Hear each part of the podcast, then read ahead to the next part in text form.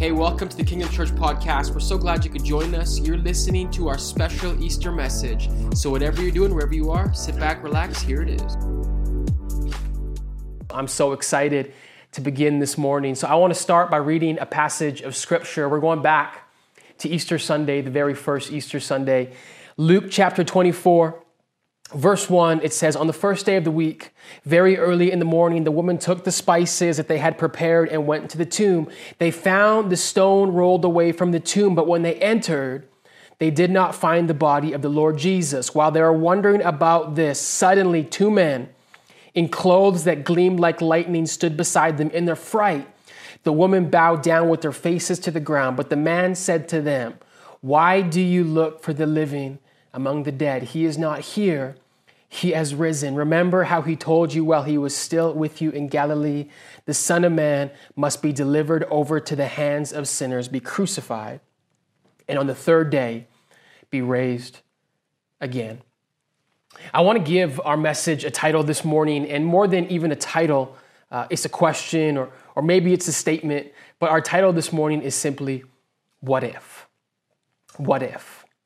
As I was thinking about Easter this year, Easter two thousand twenty-one, and the message that I wanted to share, the words that kept coming back to me over and over again were these words of what if, what if, what if. You see, I think that life is filled with a bunch of moments, and specifically a bunch of what if moments. I'm not sure if any of you guys are like this, or you've gone down the what if rabbit hole before, like what if blank didn't occur? What would my life look like? I think for me, one of the largest or the biggest what ifs that I have in my life uh, happens to, to, to do with my schooling.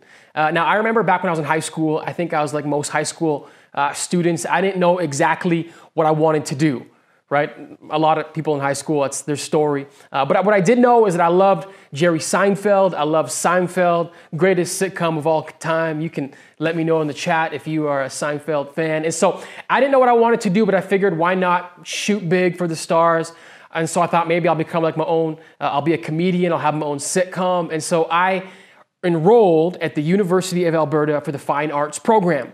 Now, for whatever reason, as I look back, I, I don't know why, but I got accepted, but I never ended up going. Instead, I ended up going to university uh, in small town Alberta, and it was there that I met my wife, uh, future wife. Uh, it was there that uh, the Lord changed my life. The Lord changed really the direction of, of where I was going. And so oftentimes I'll think, what if?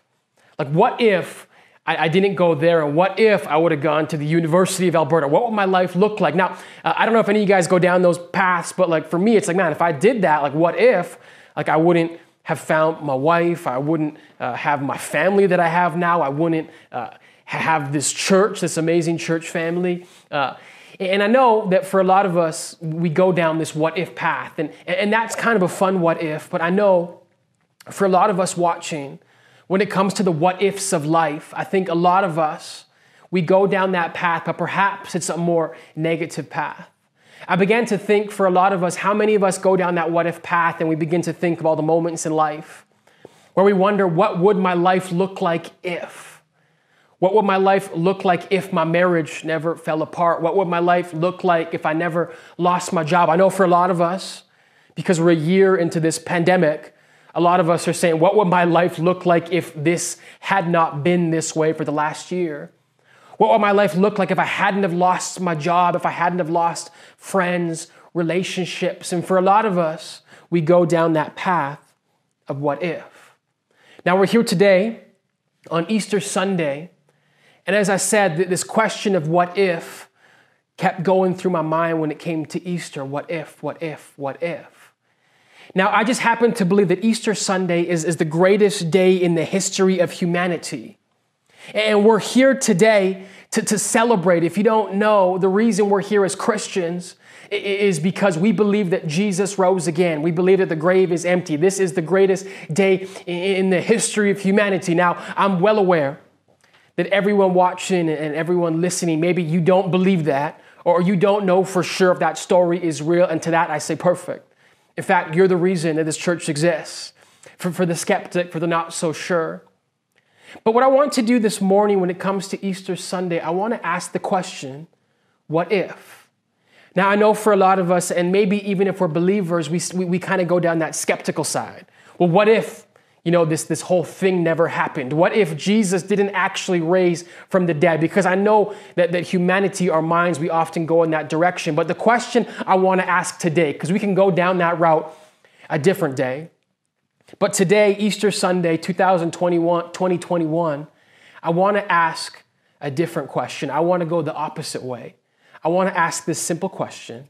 What if it's true? What if it's true? What if the story is true? What if Jesus actually rose from the dead? What would the implications be? How would that affect my life? I'm here to tell you, and we'll go through it this morning, but if the story is true, if Jesus actually rose from the dead, if the tomb is empty, everything changes. Everything changes. Now, where we pick up our story this morning, because I want to go through what the Bible says, specifically the Gospel of Luke. Where we pick up our story, Jesus is dead. Now, what we need to understand is that history agrees that Jesus of Nazareth was a real person. There's really no questioning that. Any credible scholar will tell you that Jesus of Nazareth existed. He was a great teacher. He had a great following. Uh, in fact, they even agreed that Pontius Pilate uh, agreed to, to, to crucify him with, with, with the help of the religious leaders. That is not disputed. Jesus lived. He was a real historical figure in the same way of Alexander the Great, William Shakespeare, Napoleon. Jesus was real. He's a historical person. No one, no, no one disagrees with that. I want us to understand this.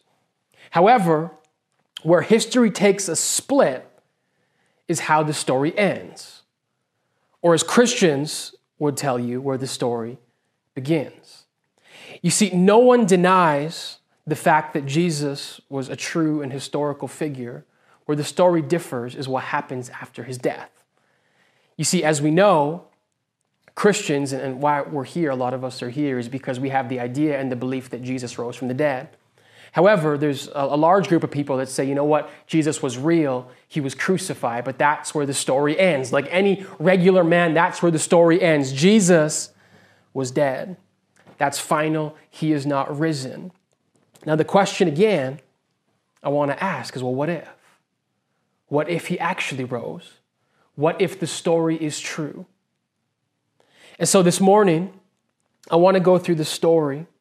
Again, I'm giving us the context. And now we know right now today that Christians, we celebrate. He is risen. He is risen indeed. But what I want to show you guys is the story, it didn't start that way. It didn't start with excitement. It didn't start with resurrection. In fact, it started with disappointment, grief, and sadness. The disciples, the closest followers of Jesus, the twelve have scattered. They're nowhere to be seen. This is where I pick up our story early Sunday morning. Luke twenty-four, verse one, it says, on the first day of the week, very early in the morning, the woman took the spices they had prepared and went to the tomb. Now, this is important to understand what they're doing. The reason the women are bringing the spices is because what they would do is they would go to embalm the body. The body, in the most practical sense, what they're doing is trying to hide the stench, because a decaying body stinks. And so they're going to anoint the body. But in a sense, what it really is, it's, it's a closure. It's the end. It's the end of the story. They are there to finish. And, and, and you can imagine, they were there on Friday, these women. They saw Jesus crucified, beaten, killed. And so they're doing what any person would do. They're going to finish the story, to get the closure, to bring the spices. But it says in verse two of Luke twenty-four, when they got there, the stone was rolled away from the tomb.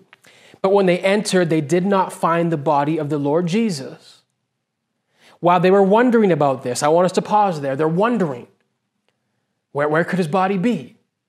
Did, did someone take it? Has it been moved? Is this the wrong grave? Nothing in this moment lets us or shows us that they had anything other than the end in mind, because Jesus was crucified. While they're wondering about these things, suddenly two men in clothes that gleamed like lightning stood beside them. In their fright, the women bowed down with their faces to the ground. But the men said to them, why do you look for the living among the dead? He is not here. He has risen. Remember how he told you while he was still in Galilee. Now, I want us to backtrack a little bit. So these ladies, they're there again for the closure, for the end of the life of Jesus. But all of a sudden, these two men, these angels show up, and they ask him a very pointed question. Why are you here? What are you doing at the tomb? Now, you need to understand, for the ladies who, who are there to, to, to, again, get closure, what they were doing is extremely logical. It makes sense. What they were doing makes perfect sense, assuming that Jesus is dead. Assuming that he is just a man, assuming like anyone else, death was the end of his story. But what the angels are letting them know is that he was more than a man. And so they asked them a pointed question. They said, what are you doing? Why are you here looking for the living among the dead? You see, if Jesus is dead, what they're doing makes sense. But if he's alive, to look for a living person in the place where the dead people are makes no sense. If he's alive, everything changes. They ask him a question. What are you doing? Ask them a question. What are you doing looking for the living among the dead? And so again, the question we're asking is, what if it's true? What if the tomb is empty? What if Jesus is not there? Here's the first implication I want to give you this morning. If Jesus rose again, if the tomb is indeed empty, that means that I don't have to look for life in dead places. I don't have to look for life in dead things. Now you're like, Harrison, what does that mean? Let me break it down like this. I believe inside each and every one of us, there is a will to live. All of us, every single one of us, the cry of our heart is to live. I think us as humans, we have this instinct within us. Now, of course, there is that physically. We physically, uh, our, our bodies long to live. Uh, I was reading a story this week about a man named Kevin Hines. He, he jumped off the Golden Gate Bridge, tried to take his own life, and he miraculously survived. And I encourage you to go look up his story because it's, it's pretty incredible. But he said something of interest that I thought uh, w- w- was, that caught my attention. He said the moment that he jumped off, he regretted it. He said the moment that he jumped off the bridge, he prayed out and he cried out to God, save me, I don't want to die. You see, I think, and this story kind of collaborates with other people that have gone through similar things. The moment they take that, that leap of death, they regret it. Why? Because there's something inside of us physically that longs for life. Now, I think we know that, but what I want to suggest this morning is the human spirit, not only is it our will to live physically, but I think that we have something deep down inside of us where the cry of our heart is also to live emotionally, spiritually. What do I mean by that? I mean every single one of us. The cry in our heart is not to be alive, but it's to actually live. It's to have purpose. It's to have meaning. The desire of our hearts is to find the meaning and to find the purpose of life. And so if Jesus actually rose again, the implication is that I don't have to look for life.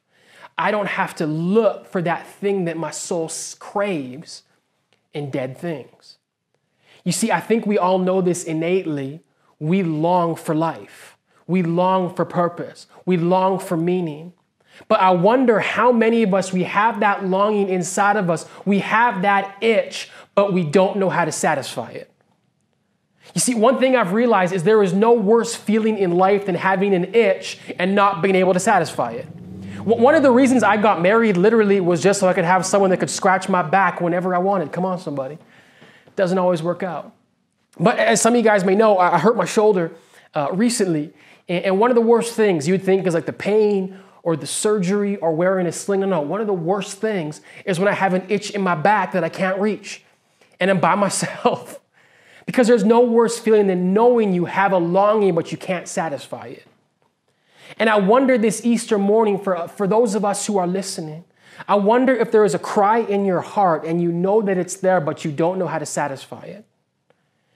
You see, I think a lot of us, we know that we have this cry, and so we look for things to satisfy it. I think for so many of us in our society today, one of the main places we look to satisfy the longing, the meaning in our heart is in our jobs. It's in our careers, in our vocations. And we think to ourselves, my job will give me purpose. My job will give me worth. My job will give me value. It's so interesting. One of the statistics that I've read recently is that it says nowadays, and this is vastly different from twenty years ago, the majority of people will only stay at their job for four years. In fact, it says seventy percent of people will leave their jobs within four years. And this is vastly different than, than twenty years ago, where people would stay for life. And I talk to so many people, and what happens, and it's not for everyone, and I don't want you to think that leaving your job is, is a bad thing. But for a lot of people I talk to, it's like, you know what? I didn't find purpose there. My meaning wasn't there, so I got to go find something else. I got to find a job that satisfies my soul. But a lot of us go from job to job to job, and nothing seems to satisfy. For some of us, we look into relationships, right? We think, if I just have a partner, if I just have someone, that is what's going to satisfy me. Yet you'll find people, and maybe you've been there yourself, you got married, maybe you had kids, you bought the perfect house, and it would seem like you had the perfect life, yet that, that itch is not satisfied. There's something in your soul that longs for meaning. To be honest, this one might hurt for some people watching, but a lot of us will look to religion. I'll look to religion to find meaning. If I can act a certain way, if I can follow a certain sect of laid out rules, then I'll find meaning. But for a lot of people, we tried to act a certain way for so long, yet we found that as well did not satisfy the longing of our heart. For some of us, man, it's social media. Well, if I just continue to post, if I can gain a following, if I can get likes, reposts, if I can just make myself a, a product or a commodity, then I'll find meaning. But what happens for so many of us is we chase and we chase and we chase and we don't find it. Now, I want to go back to the tomb for a second because I want us to understand this. And I said it already, but I'll repeat it. If Jesus was dead, if Jesus was just a man, it made sense for them to look for him at the tomb. If this life is it, if Jesus did not raise again, it makes sense for us to look for life in, in, in, to look for meaning in our work, in our relationships, in, in our status, in, in religion. What, if Jesus did not raise again, it makes sense to look for meaning and purpose in all of those things, because if this is it, what else is there? But the thing is this. If Jesus actually rose again, everything changes. Everything changes. And I would suggest for those of us listening, we know deep down in our souls, we want this to be true. Because we've gone down that road. We've gone down the relational road, the work road. And anyone that will tell you that's got a new house, a new phone, a new job, a new spouse, whatever it is, it didn't satisfy the deepest longing of our heart. And so I wonder, what if what you're looking for was found in a person? You see, the implications are this. What if Jesus rose from the dead? It means I don't have to look for life in dead things. What's a dead thing? A dead thing is anything that promises to bring life, but it cannot actually satisfy. That's a dead thing. And if Jesus rose from the dead, he actually freed us from looking for life in things that can never bring us life. You see, if Jesus rose from the dead, I just happen to have this, this thing inside of me. If he actually rose from the dead, I'm just going to believe everything he says. Because if he did come out, if he conquered gra- the grave, if he did what no one else could do, I'm just kind of prone to think that what he said beforehand and everything he said might actually have some truth in it. If Jesus rose again, you want to know what? John fourteen eight is true. What is John fourteen? John fourteen six, I should say. He says, I am the way, the truth, and the life. That's what Jesus says. You want to know what Jesus means when he says, I am the way, I am the truth, I am the life? He's saying, I'm what you're looking for.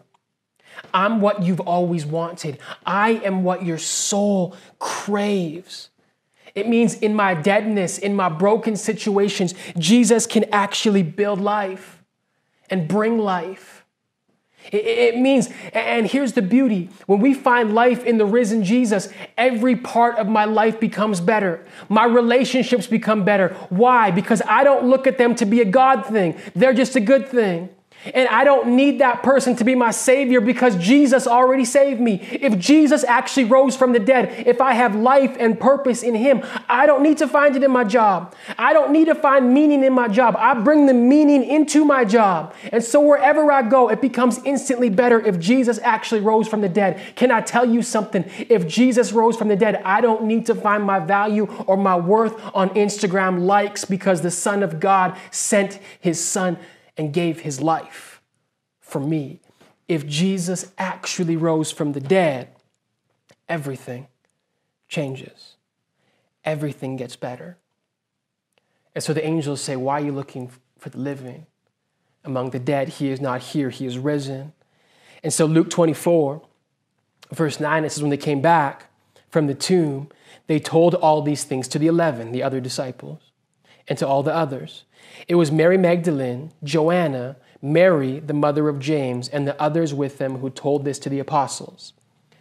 But they did not believe the women, the apostles, because their words seemed to them like nonsense. Now, I know a lot of us are listening, and it's like, Harrison, everything you sound, said sounded good. Like, I, I long for purpose. I long for meaning. And if you can actually give an answer to that, to that longing in my soul, like, I, I'll take it. But come on.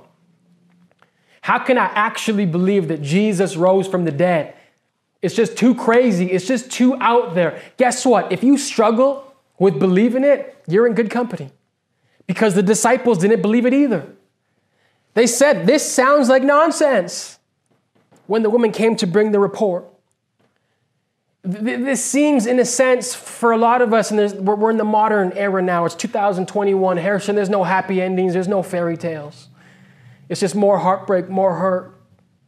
This can't be, this can't be real, this is too good to be true. You want to know why the disciples couldn't believe it? Because if it's true, if Jesus rose from the dead, you want to know what the implication is? Death is defeated. Death is defeated. You see, if the ultimate cry in our heart is life, and to find life and to find purpose and to find meaning, that would mean the greatest enemy is death. Death is the antithesis to what we know and what we long for, and that is life. Death is the final blow. Death is something that we cannot comprehend because if we were created for life, death goes against everything that is innate inside of us. Yet, yet, as crazy and as incomprehensible as death is, even more incomprehensible for us, for, for finite beings like you and I, is the idea that someone overcame it. But the implications of Easter and the implications of Jesus rising from the dead is that if Jesus rose from the dead, death is defeated. You see, the truth is this. This is where the story shifts. This is where history and Christianity split. Because what happens for, for, for, for history and for so many people, they say, you know what, I just can't believe it. I can't believe in a resurrection. I can't, I just can't do it. Christianity, of course, built their hope on this. That said, Jesus rose from the dead. This is not it. And the implications are if death is defeated, guess what? This life isn't it. I don't have to live with the pressure. Like I need to fill everything into this tiny little space known as my life. I don't have to, to do things in order to gain approval. I don't have to build things because guess what? There's more to just this life. You're saying, Harrison, I, I want it to be true. I really do. This last year, listen, I know for so many of us, this last year has been scary. It's been hard because there's this threat looming that we can't see. And what that threat says for some of us is, man, this could be the end. My life could be over. I have so much I want to do, so much I want to live for. I'm just scared. The implications of Easter is that the scariest thing you can ever experience, death, is not the end, but it's just the beginning. If Jesus rose again, death is defeated. John eleven is true. Verse twenty-five, where Jesus says, I am the resurrection and the life. Look at this. The one who believes in me will, li- will live, even though they die. And whoever lives by believing in me will never die. If death is really defeated, I need you to understand this. It's not the end, but it's the beginning. And what that means is every unju- every injustice will be fixed. Every heartbreak will be mended. Every hurt will be worth it. Every broken thing will be restored. All of our pain is just temporary if death is defeated. That's the implication of Easter. You're saying, Harrison, well, how do I know? I just, I need some evidence. If you just give me some truth that, that Jesus rose, I'll believe it because I want to believe it. It sounds so good. Guess what? I cannot tell you one hundred percent that it's true. No one can. But we believe it by faith. However, I do believe that in the gospel story, there are a couple of clues that can show us that perhaps this story that I know deep down we want to be true is actually true. I want us to see this again. Luke twenty-four, verse ten, it says, it was Mary Magdalene, Joanna, Mary the mother of James, and the others who told the apostles. Now it's naming the ladies that were at the tomb who told the apostles, the ones who saw Jesus. Now all the Gospels will record the same story. It was the women that were the first to see Jesus. In fact, they were the ones to see the empty tomb and the angels and get the message. Now, this is very important, especially in the highly patriarchal society that was the first century when this story took place. You see, what you need to understand about women is that a woman's testimony was not a valid testimony. Why? Simply because they were a woman. They were second class to a man. And so what happens is that the women, of course, are the ones that are telling the story. And so as early as the second century, people that wanted to, to, to, to push down the idea of the resurrection, they used the idea of women as, as evidence for why, why the story is made up. A Greek philosopher by the name of Celsus in the second century, he said he was one of the first to say, you know what, we cannot believe the testimony of Christianity simply because it was told by women. It's not valid. It's not true. Now, again, in twenty twenty-one, maybe that doesn't make sense, but it made a whole lot of sense in the second and first century. And so a lot of people said, hey, yeah, you know what? It's women. We can't believe it. It's not true. It's made up. Now, the gospel writers who wrote these accounts, they would have known. They would have known this. This isn't information to them. This isn't news that a woman's testimony is not valid. And so the question is, if the women, or specifically if the gospel writers were making up the story, if it was all a big hoax, why would they put women as the people to, to witness the empty tomb? If the story was made up, why would they do that? Because by doing that, they're actually working in, in against themselves, against the validity of their story. Well, the implications are maybe the reason that they placed women at the tomb was because that was the story. That's what actually happened. And so they weren't worried about the, the, the, the, validity, the validity of the women's testimonies. Instead, they wanted to just record what happened. In the same sense, it says that the disciples, and these are the people that would take this movement in the first century. It says the disciples didn't believe. It seemed like nonsense. Now, if you were making up a story, why would all of your strongest people who are now the leaders in the church, why would they come across as cowards who didn't believe? It would work counter to the message. Well, the implication is the reason they recorded it like this is because this is what actually happened. Jesus actually rose from the dead. He was witnessed first by women, and the men didn't believe it. That's what happened. That's the implication. You see, the gospel writers are not writing to make anyone look better or worse. They are simply recording what happened. What if that's the story? What if Jesus rose from the dead? What if death is actually defeated? You see, the Gospel of John, I believe, puts a bow on this story. Because we can't sit here and try to say for certain whether it happened or not. But what if it did? What if it's true? John says in, in, in chapter twenty, verse thirty-one, he says, what is written was written so that you may believe that Jesus is the Messiah, the Son of God, that by believing in him, you have life in his name. Listen, the question I want to ask this Easter is, what if it's true? What if the story is true? What if the grave is empty? Well, John tells us what happens if it's true. He says, if it's true, if Jesus is the Messiah, if he is the Son of God, that means that there is life in his name. We have life in the name of Jesus. So here's the last implication. What if it's true? If the story is true, it means that hope is here today. Hope is here today this Easter.